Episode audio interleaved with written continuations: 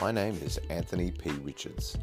I'm a pastor and I started this podcast channel to equip, encourage, inspire, and challenge you to passionately live to your potential in Christ through the Word of God. For more information, you can go to my YouTube channel, Anthony P. Richards.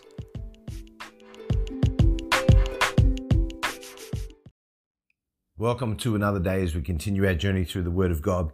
And today we're going to be studying 1 Corinthians chapter 4 and looking at verses 1 through to verse 6.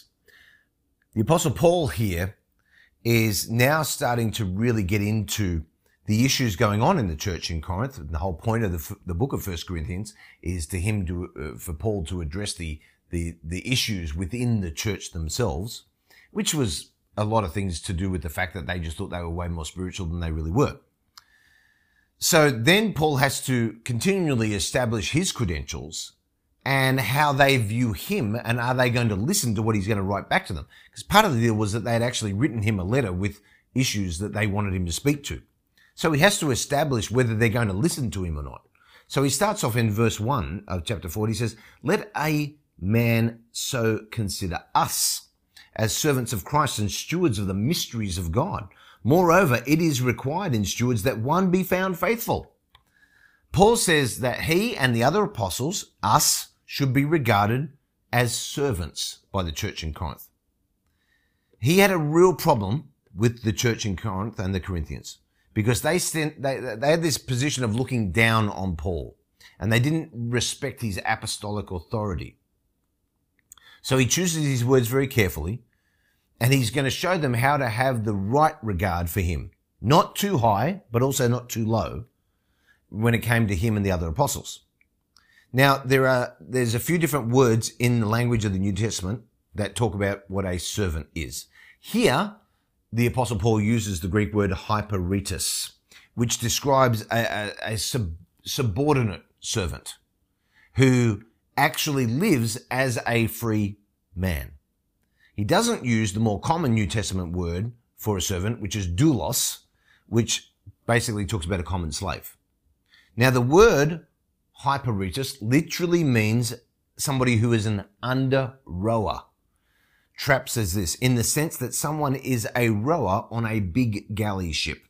So, though it is not the most lowly word for a servant, it certainly is not the most prestigious position. Under rowers serve Christ, the master pilot, helping forward the ship of the church toward the heaven that is its haven. Now, Morgan, G. Campbell Morgan, describes this under rower as somebody who acts under direction. They don't ask questions. They do what they have been asked to do without hesitation, follow their calling, and they report to the one who is over them. This is what Paul is talking about, okay? In addition to being a servant, Paul wants to be considered a steward who was the manager of the household, not somebody who owned what the household had, but managed what was in the household. They were still a slave. A steward was still a slave, but in relation to other slaves, they were the master. Clarke says this, the steward was the master's deputy in regulating the concerns of the family, providing food for the household, seeing it served out at proper times and seasons and in proper quantities. He received all the cash, expended what was necessary for the support of the family, and kept exact amounts for which he was obliged at certain times to lay before the master. So then Paul says something interesting. He said, We are stewards of the mysteries of God. What did Paul and the other apostles manage in the household of God. Among other things, they were the stewards of the mysteries of God.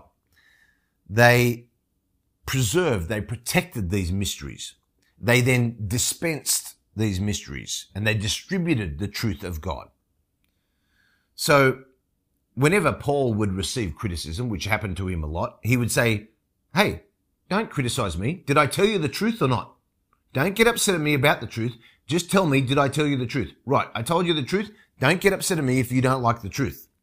He was more concerned with being a steward of the truth than whether people liked him in relation to his distribution of the truth. And he says it's found and required in servants that one be found faithful. For stewards, the most important thing is faithfulness. They had to be not just efficient managers of their master's resources. A steward never owned the property or the resources that he used or dealt with. He simply managed it for his master. And he had to manage it faithfully. And that's you and me. We are given something to manage and we have, we have to be faithful with it. Because if we're God's servants, we are only answerable to him, which is what he's about to go on and talk about in verse three. But with me, it is a very small thing that I should be judged by you or any human court. In fact, I do not even judge myself, for I know nothing against myself. Yet I am not justified by this. But he who judges me is the Lord.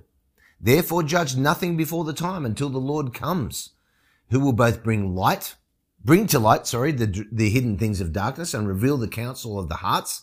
Then each one's praise will come from God.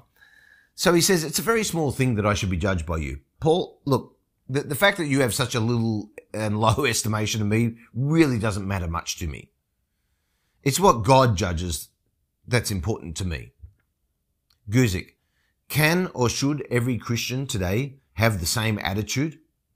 Should we have no or little regard for what other Christians think about us and just say, he who judges me is the Lord? We can only say this in the full sense that Paul means it, if we are apostles. If the Corinthians claimed that Paul could not judge them and that they would simply wait for God's judgment, Paul would remind them that he is the father to them and has the right to correct their behavior. And then he goes on and says, look, in fact, I don't even judge myself. See, our estimation of ourselves is usually wrong, and Paul knew that we're, we're, we're usually one of two things when it comes to ourselves. Either too hard and harsh or we're too easy on ourselves. One of the two. We very rarely get it exactly right. Paul says, I recognize this. So I'm not going to even try and judge myself. He who judges me is the Lord, for I know nothing against myself, yet I'm not justified by this. Paul recognizes that he doesn't stand in some perfect state of justification just because he had a clear conscience and couldn't find a problem with himself. He knew that his righteousness came from Jesus, not from his own personal life and what he did, even though he had a godly walk. Therefore, judge nothing before the time.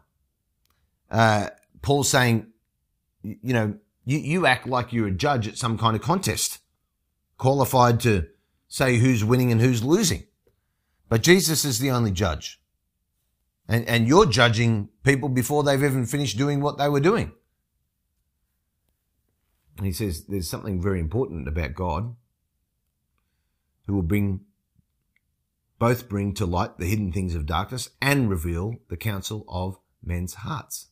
See, when, when Jesus judges us, it will be according to the motives of our heart. Okay? This is what Paul's talking about here. Not only the outward action, See, there's a lot of things that are in our heart. We're trying to do the right thing, but we do the wrong thing. But our heart was trying to do the right thing. But it's a great example of why human judgment is just wrong. And Paul says, I feel very free to disregard any harsh judgment that you have of me. Because each one's praise will come from God.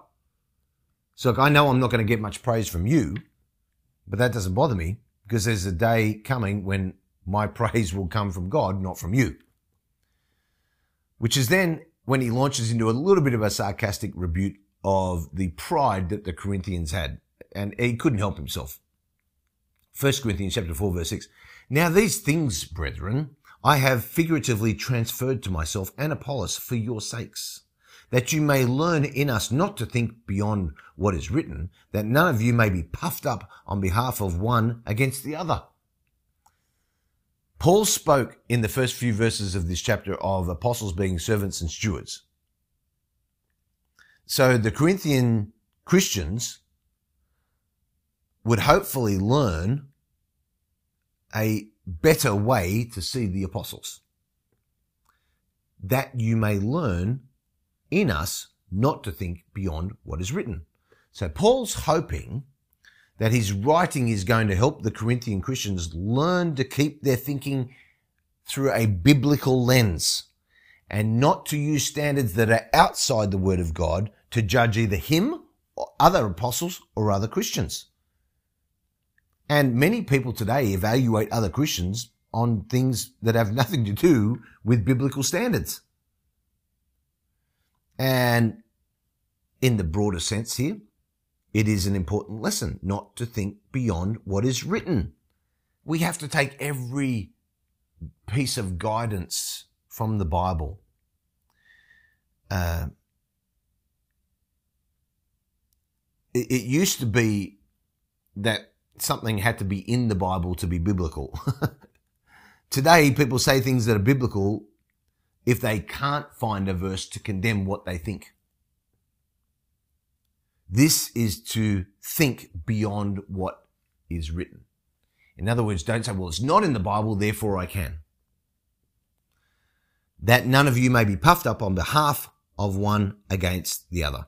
When, when the Corinthian Christians used unbiblical standards to judge the apostles, then they could say, well, I like this apostle, but I hate this apostle. And they were basing that on standards that were not right. But if they learned to not think beyond what was written, they would probably not take sides on the apostles, which is what 1 Corinthians chapter 3 verse 4 said that they actually did. So Paul knew they were doing it based on what they'd already said to him about who they were from. And the observation for us today is very important. It's understanding the, the words of the apostle Paul and how they apply to our lives. What, what do they mean for us as we, we go through and we think about this and we go, oh, okay, am I a steward? Uh, am I a servant? Where do I fit in that? Um, and, and what, what does that mean for me? And, and, and, am I judging other people? And well, am I using what the Bible says? And am I, am I making up things just because it's not in the Bible? These are the takeaways for us today. So let me pray and I want you to put down the comments below. What do you get out of this? Heavenly Father, I pray, Lord, that we would have a positive sense of conviction about this today.